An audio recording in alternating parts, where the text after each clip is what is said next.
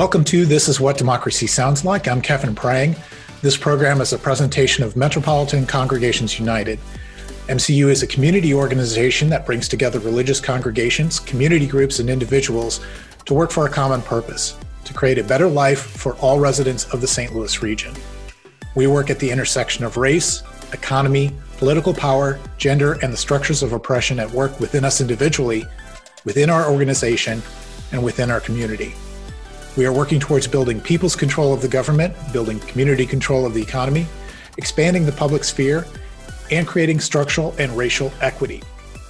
Today, my guests, I'm welcoming back Jennifer Lohman of the St. Louis Area Voter Protection Coalition and Dr. Gina McClendon, the Director of Voter Access and Engagement and the Financial Capability and Asset Building Initiatives at the Center for Social Development in the Brown School at Washington University. And today we're going to talk again about voting in Missouri. So, you guys have an event coming up on September 22nd. Tell me what that is and, and where it's going to be and, and what's going to be happening. So, this is the John Lewis Good Trouble Voter Awareness March, which is Tuesday, September the 22nd at 11 a.m. We are going to be just on the, the west side of Dred Scott, um, the Dred Scott Courthouse um, in Kiener Plaza. From there, we'll have a we'll have a short program where we have different people that are going to talk about voting, the importance of voting. You know, just a few minutes, and then after about an hour or so, we're going to literally march and walk down to the Board of Elections office on Tucker in St. Louis City, and um, people will either register to vote or they can vote absentee in person while they're there. Um, but the the big issue around this is just the, the voter awareness, you know, getting people excited about voting, the importance of it. Um, we'll talk about, you know, protecting yourself if you go vote in person. But the main thing is get registered, find out where you're supposed to vote. If you need to um, vote absentee, this particular march is in conjunction with um, with with my center, with St. Louis Area Voter Protection Coalition, with the St. Louis Area Voting Initiative, and a national partner, which is the Transformative Justice Coalition. And um, this particular idea came from them, and they're asking different cities to do this. So there are a number of cities, other cities, that are going to be doing a march um, as well. And so um, they'll be on different dates. So Chicago, New York, Memphis, New Orleans, there are a bunch of them that are planning these marches. So if you know if people can participate, we'd love to have you. We're also looking for donations for water and snacks and things like that if people are so inclined. Uh, one of the things I wanted to start with, what are some of the things we learned from the August primary elections in Missouri? What went right? What went wrong? What do we need to look for improvement on? One of the big things that happened in August was the vast increase in absentee and mail in voting, particularly in St. Louis County and City.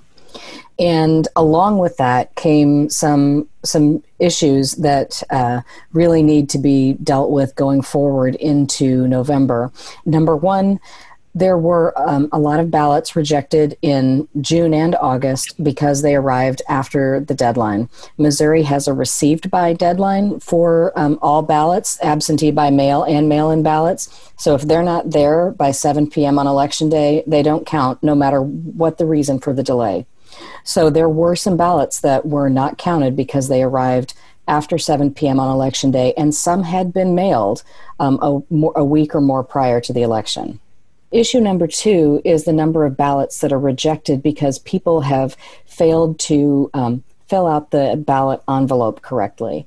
It's really important when you're voting by mail in either absentee by mail or as a mail in ballot that you need to fill out everything on the back of the envelope correctly, which means filling out the statement that's on the back of the envelope, signing the ballot in front of a notary if it's required, and verifying your address where indicated failure to do those things can result in your ballot being rejected. And you know if you've gone to the trouble of applying for the ballot filling it out and mailing it back you certainly don't want any of those things to stand in the way of your ballot counting. You aren't necessarily going to get a notification that your ballot was rejected. There's nothing in the law that requires uh, election authorities to notify people that their ballot was rejected. So it's important for voters not only to fill everything out correctly, but to follow up afterward and to ask the election authority if their ballot was received. Once a ballot is marked received, it generally means that everything was fine on the outside and it, it goes into the queue to be counted. Um, and if your ballot wasn't received, you still have options. You know, there are actually several things that you can do to um, cast a new ballot or fix the ballot that was deficient in some way but you know these are things that we really need to educate the public about because it's so so important um, in a situation where much larger percentages of the population are voting by mail. So, just to follow up on that real quick, how does one check um, to see if their ballot has been received? Well, some jurisdictions have ballot tracking and that should tell you if the ballot has been received and accepted. But I, I, don't want to speak to that with any kind of authority because I, you know I'm not 100% sure. What people can obviously always do is call their election authority, you know the the county or the city or wherever they live. Just call them and ask if their ballot has been received. So, out of 73 of the 116 counties um, there were 200,535 requests for ballots, and out of that, um, 176,000, almost 177, were cast, with about 4,500 that were rejected. The, the, the, high, the number one reason for rejection was that they were received after the polls closed. You, you know, to what extent do the laws need to change around that? You know, because if the ballot isn't received by seven o'clock on election day, they're rejected. The other, the next highest one is no signature. So on the back of the ballot, uh, back of the envelope, people have to sign. Um, and there, there's some uh, another high one was um, notary. People not having their ballots notarized. So those are all the things that that Jennifer just talked about that are super important for people to remember to do. You know, and, and, get it in the mail right away. Or if it's a, not mail-in ballot, if it's an absentee, to drop it off. Mm-hmm. But to highlight one other thing from those statistics, Gina, is the gap between the number of, of, valid absentee ballot requests made and the number of ballots that actually come back. So, you know, there's one bucket of things that are the ballots that come back and are rejected. But then the other concern, and one that really we don't have answers for completely, are the number of ballots that simply don't come back. And in states where they have vote by mail and they simply send ballots to every registered voter and a, a, percentage don't come back, well, you know, that's to be expected because in any election there's only a certain percentage of turnout. But in a state like Missouri, where you have to affirmatively request that ballot, the fact that it doesn't come back, you have to ask why. If you've gone to the trouble of applying for a ballot and you don't send it back, why? In the June election, there were good reasons that might have happened, including the fact that the Metro um, Sewer District um, proposition was dropped at the last minute. So people who, for whom that might have been the only issue, obviously they aren't going to bother sending that ballot back. But there were also that, uh, ballots that didn't come back in August. Um, and if you're going to go to the trouble of requesting a ballot, and you're not sending it back, what's happening there? Are you not receiving the ballot? Is your ballot just getting lost in the mail on the way back? You know, what what what is the the issue there? And there's no way for us to tell that, and that is really problematic when it represents a very statistically significant percentage of ballots um, that that could have been cast. Okay, and and Gina, to you, uh, was there anything that you noticed even from the the physical vote, voting in person? Uh, any irregularities? Any any places that had problems? Uh, well, a couple of things I can think of in particular. One is there was there was one polling place that didn't open on time. So here's what we're up against. That wasn't an issue for the election authority. It was an issue for the building. The person who was supposed to open the building didn't arrive on time. And so, as a result of that, people were standing in line, they were waiting, and um, so the election judges that were there on site did the best they could. And so they were allowing people, they were able to check people in and they were allowing people to vote. But, you know, what, what were they to do? They didn't want people to leave because they know if people leave, the chances are that they're not going to come back. So they did the best they can. So you, all systems have to work in, in conjunction. And if it doesn't, then things will have a tendency to fall apart. Um, the other thing that, that I saw was over at a poll place in North County. some of the poll people, election judges, still don't understand what to do with people when um, they've moved. So they're still giving people bad, some will give them bad information about what happens if you move. Where should you go and vote? And the answer is if you move, you look up your new, your, uh, using your new address, you look up where you're supposed to vote. You go there and you ask for a change of address form, which is like an affidavit, and they are supposed to allow you to vote. Um, another place I was at, um, there, was, there was a lot of electioneering going on. And that was a, a, a key thing that we saw in the research is that, you know, people are passing out sample ballots. Um, it's COVID. Everyone's all kind of all on top of each other. Um, I saw issues where curbside voting, those signs weren't out front. So they're different things. So, so the city may have a, uh, a thing where they set up something outside with a wireless doorbell. And then in some instances, some counties will use um, a, a um, they will call inside. But basically, when someone pulls up who can't, who isn't mobile, has an opportunity to vote. And the and so while it's a great thing, it's also a problem because they have to wait in line just like everybody else. So it's not a fast transition. When you pull up, you know, you may have to wait for some time before someone comes out. And so I think a lot of people don't recognize that. So let's go through some of the dates since we're already on uh, absentee ballots and, and, mail-in ballots. What what are our deadlines for requesting and uh, returning those particular ballots? Now. I mean, yeah. in in theory, you know, you can request the ballot up to October 21st. That would be absolute foolishness. Um, request them now. The sooner you request them, the sooner you receive the ballot. You need to be in the queue to have the, your ballot request fulfilled. Um, if you request it closer to the deadline, I don't see how there's physically any way for you to have the request approved, get the ballot in the mail, and get it sent back in time. It's just not going to happen. So now is the deadline you know, absent, in-person absentee voting starts September 22nd all the way through uh, November 2nd mm-hmm. at five or six o'clock, something like that. So St. Louis City and County have satellite places. So St. Louis City has added in, they have four libraries that where people can go to, to vote in person. And so when you go and vote in person, it doesn't require you to do an application process you just go and they ask you why aren't you going to be available to to vote on November 3rd and you give them that reason. So it may be COVID, it may be you're going to be out the jurisdiction, whatever it may be.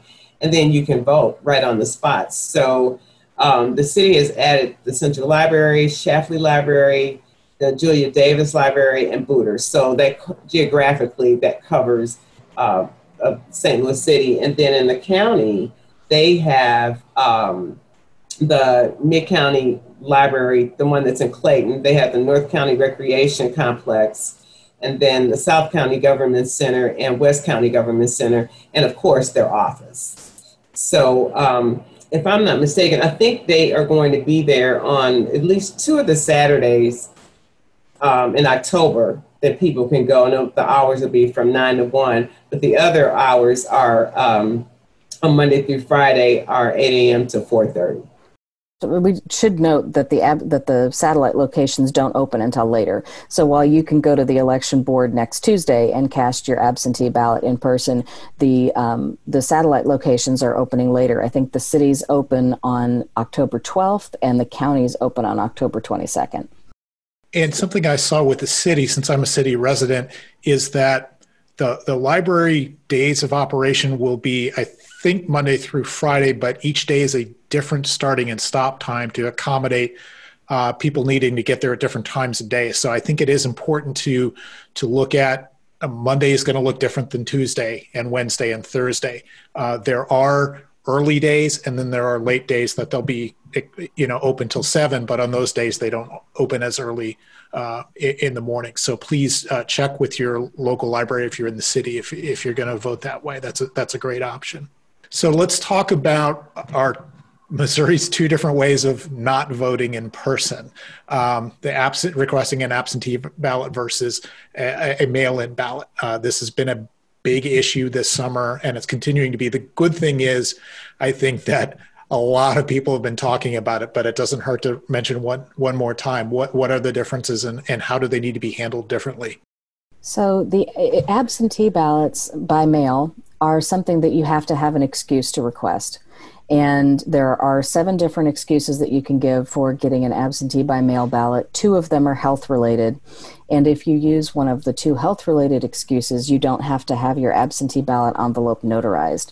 The other difference between the absentee ballot and the no excuse mail in ballot is that the absentee ballot can be requested by email or fax.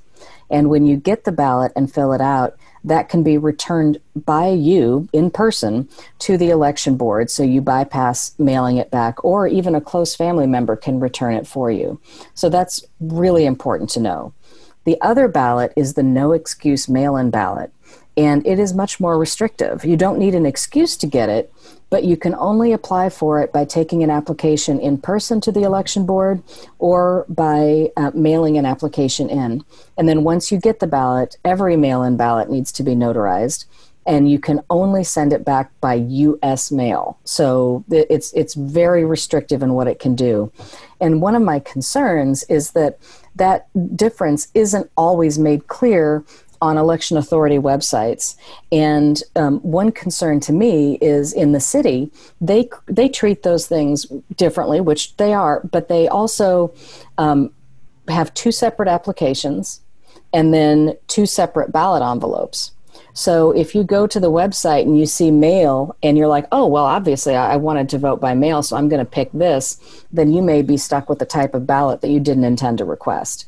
And, you know, unlike the jurisdictions that have the combined affidavit on the back of the ballot, the cities are separate. So you can't kind of change your mind about your reason if something changes in your in your life um, before you you send it back. So so people just need to be very very cognizant of those differences. Uh, another deadline that's coming up is registration uh, to to vote. Uh, what, what are our deadlines on that? October seventh.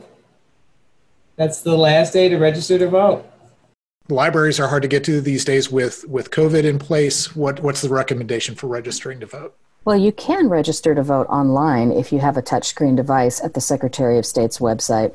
And and one thing that I really want to highlight for people is that in Missouri, if you move within your election jurisdiction, like the city or the county, if you move within those those boundaries, you can do uh, the change of address that that Gina alluded to, up to and including election day. However, if you have moved from the city to the county, or vice versa, or between counties in Missouri, you are no longer registered to vote in the state of Missouri. You have to re register before the deadline in order to be eligible. So that is incredibly important. Make sure you're registered at your current address, and if you have moved, you know, across jurisdictional lines, you have to re register. And the, the other thing I want to add too is because of the National Voter Registration Act, where if you um, once you apply for a driver's license or update your driver's license, that your address is supposed to automatically update. Your voter registration is, should update.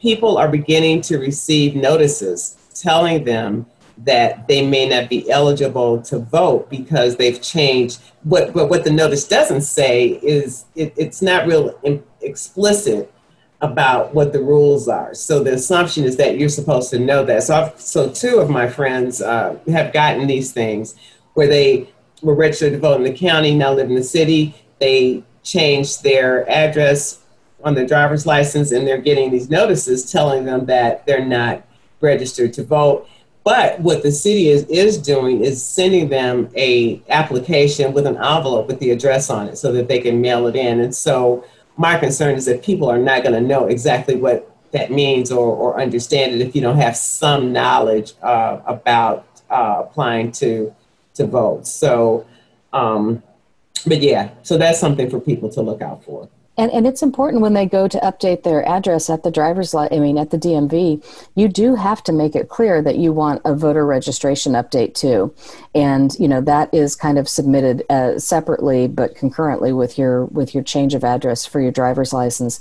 One issue though um, that was that came up in August was that in the county they had something like 250 provisional ballots cast um, for various reasons. And a bunch of them ended up being validated because folks who weren't on the voter rolls. Uh, it turned out that they had, in fact, filled out voter registration forms at the DMV that were never sent along to the election board. So they were never processed by the election board. But because they were filled out and submitted at the DMV prior to the uh, voter registration deadline, they were able to go back and process those registrations and validate those provisional ballots. But, you know, it's like you, the person you need to count on for voting is yourself to always check your registration, check your polling place, check on your ballot, because ultimately, you know, that's that is going to be something that the voter needs to take control of in order to make sure that they cast a valid vote. And of course, once again, to check on your registration, go to the Secretary of State's uh, website, uh, the Missouri Secretary of State's website, and type in your address and uh, double check it there. But the best place to check your voter registration is your local election authority. The Secretary of State's website is very case sensitive, and I don't know that they update, you know, their records quite as frequently as your local election authority would. So honestly, that your local election authority making that phone call is probably, you know, way more accurate and up to date. And when you say case sensitive, you're talking about typing in like mm-hmm. the street name. I, have yes. run into that when when using that state website. If you don't get the the name of the mm-hmm. street exactly right, or if you put street and you weren't supposed to, then it, it can really throw things off. And that could be a big deal on election day. If everybody, you know, we've got hundreds of thousands of people checking, you know, their voter registration, the whole system just slows down, and so it, it's not very good.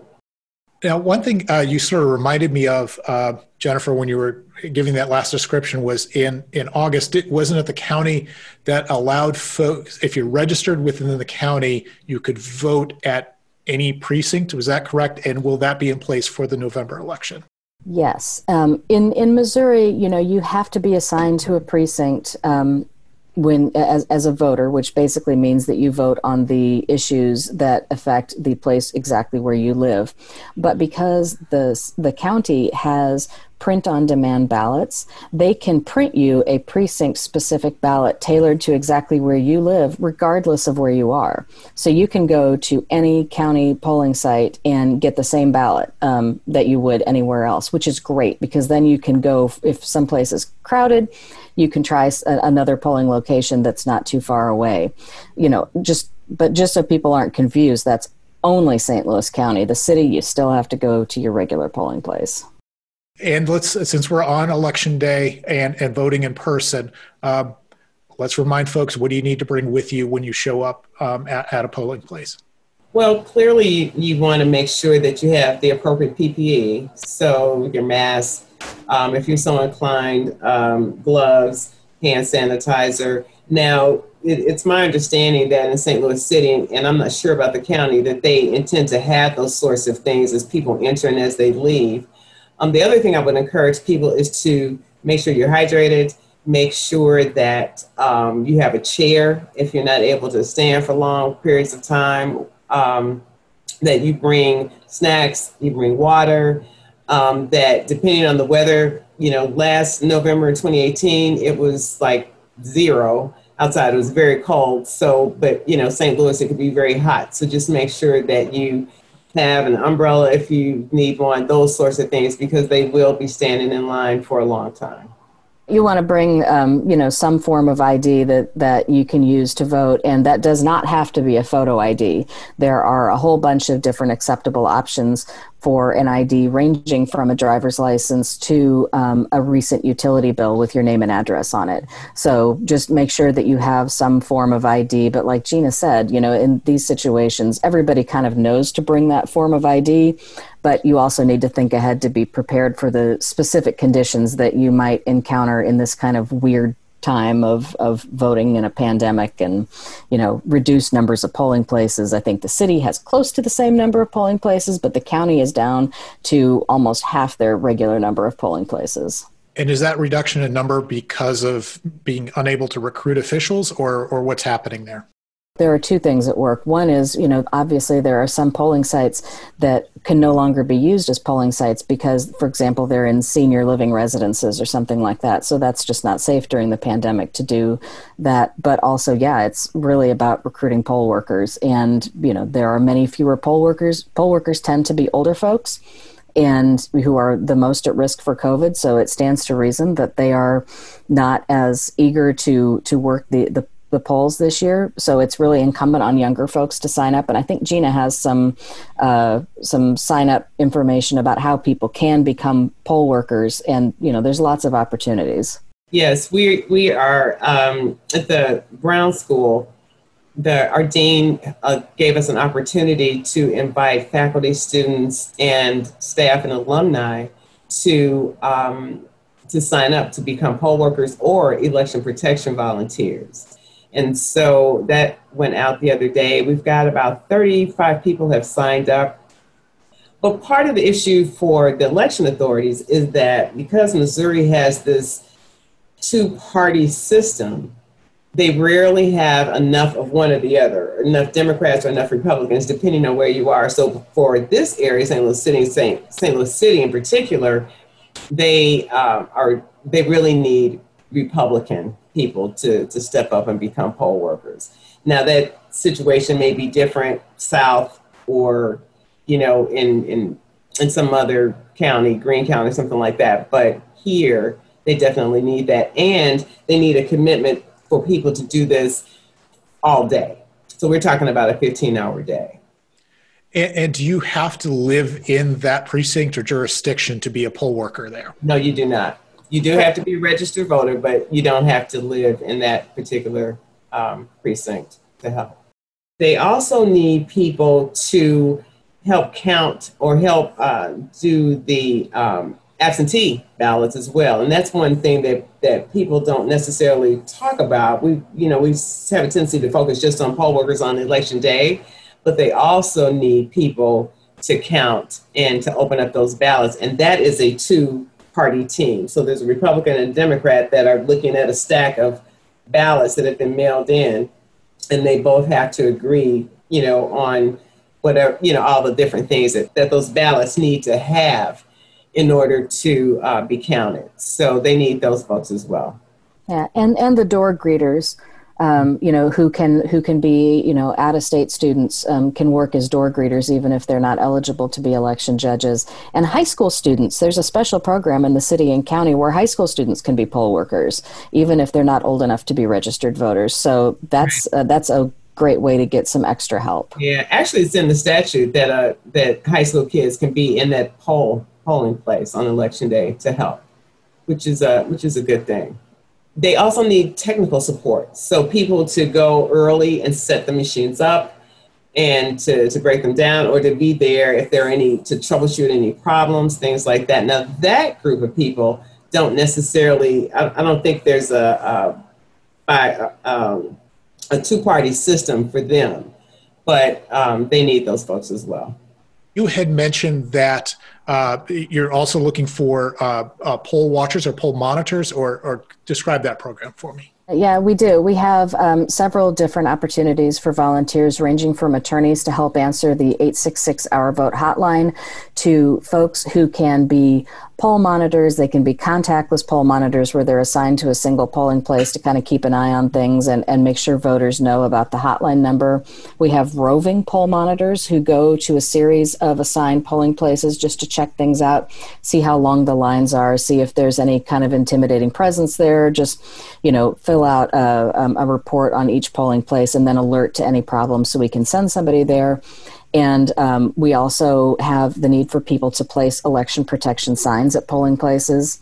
And finally, we have a need for social media monitors. And the social media monitors program will start really soon because it'll be ongoing up to election day. And it has two important functions. And one is to find voters who are online saying, oh my gosh, I've got this problem and I don't know what to do. And then the social media monitor can give correct information and point them to the voter protection hotline.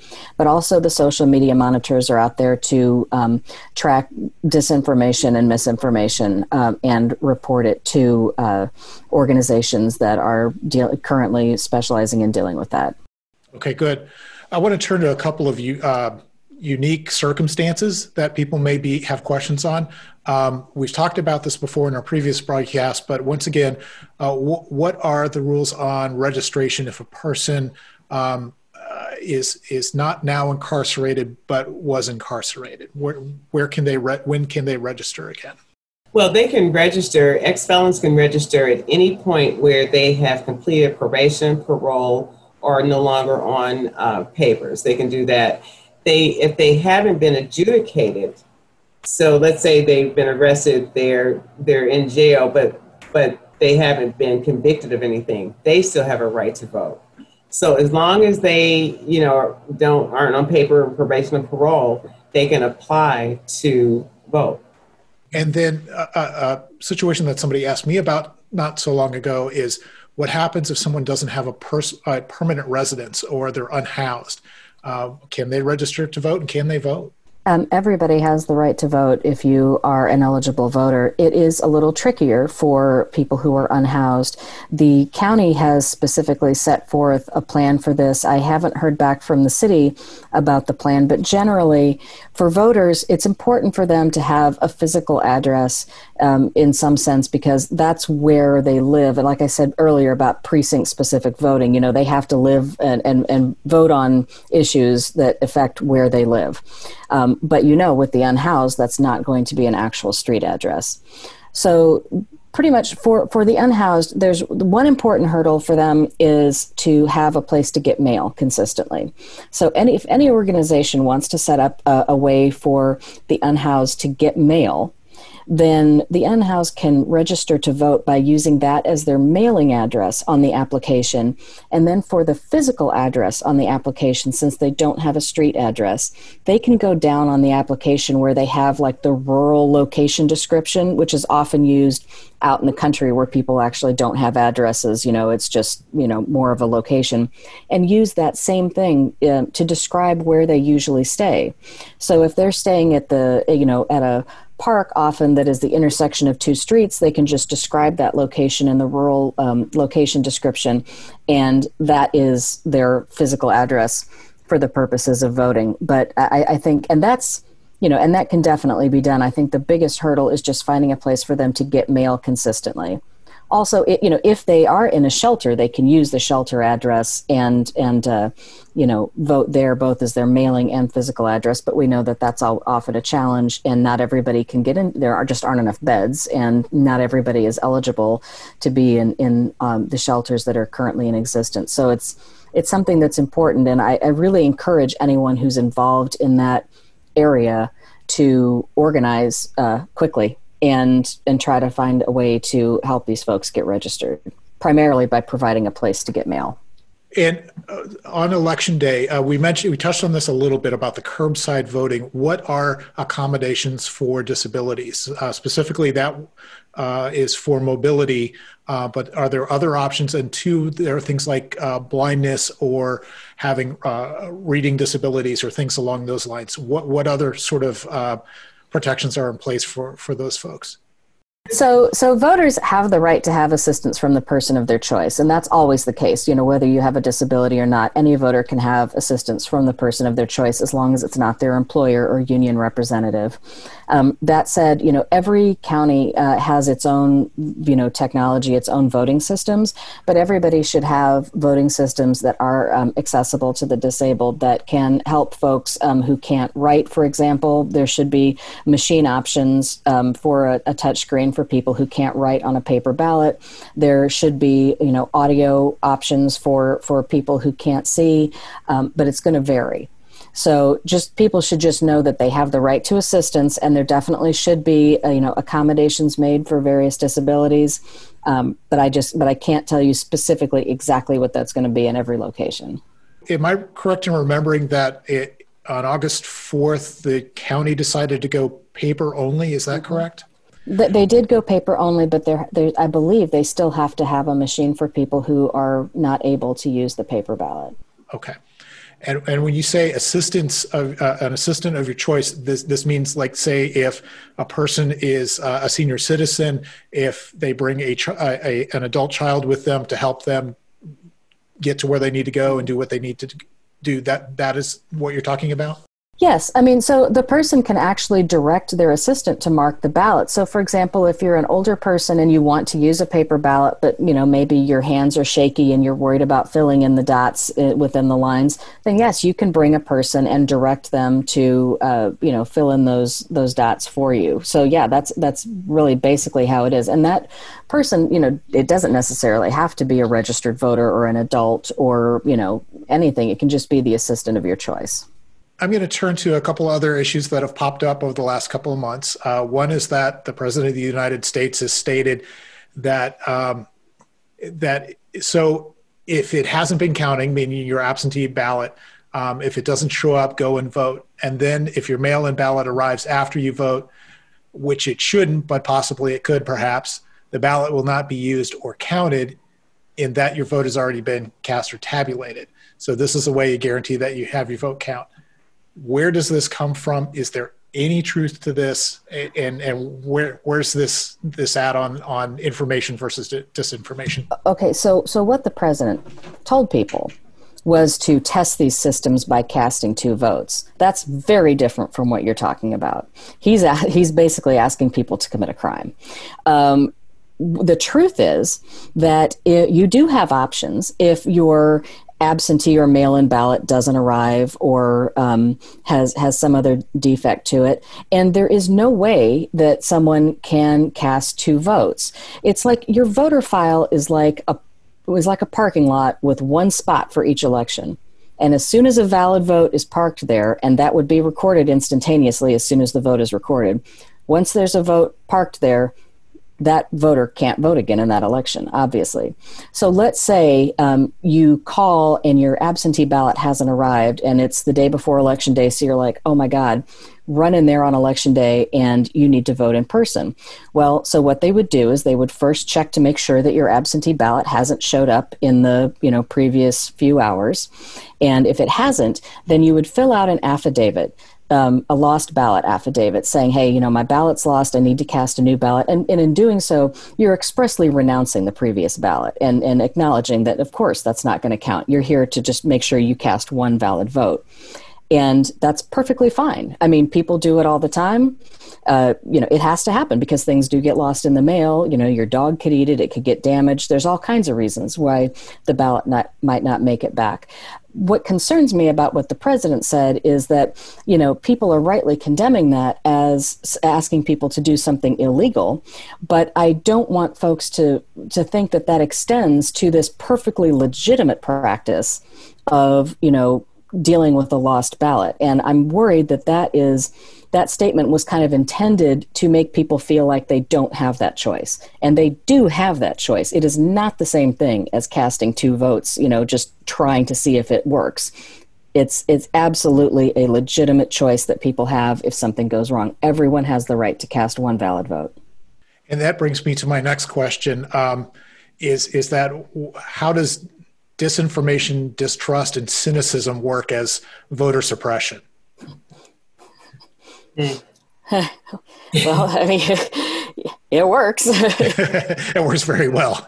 Um, uh, but well, uh, so so there are there are three things that are going on. You know, there's misinformation, which is well intentioned, but sometimes leads people astray by giving information that you know may be correct in one state, but's not correct in another, and that can cause a lot of confusion and upset. Um, like there was a, a post that went around a few weeks ago about how you can get around the mail delays, which you know totally well intentioned, but it wasn't completely accurate for Missouri because we have some nuances there. So those are the kind of things that I find the most worrisome because they're the most likely to be shared by trusted people. um, you know, it seems it, it is sort of it's legitimate for someplace else, not for your state. People share it well in well-intentioned ways, and then folks get confused. So that is, you know, a, a real problem. Disinformation is, you know, deceit, lies, generating controversies, making people distrust the system, and you know, and that is a, a whole problem in itself. But the other area that I think is like really insidious is the manipulation. And that is where not only are controversies and wedge issues like amplified by bots and trolls, but it's also situations where manipulative accounts suck people in, especially on social media.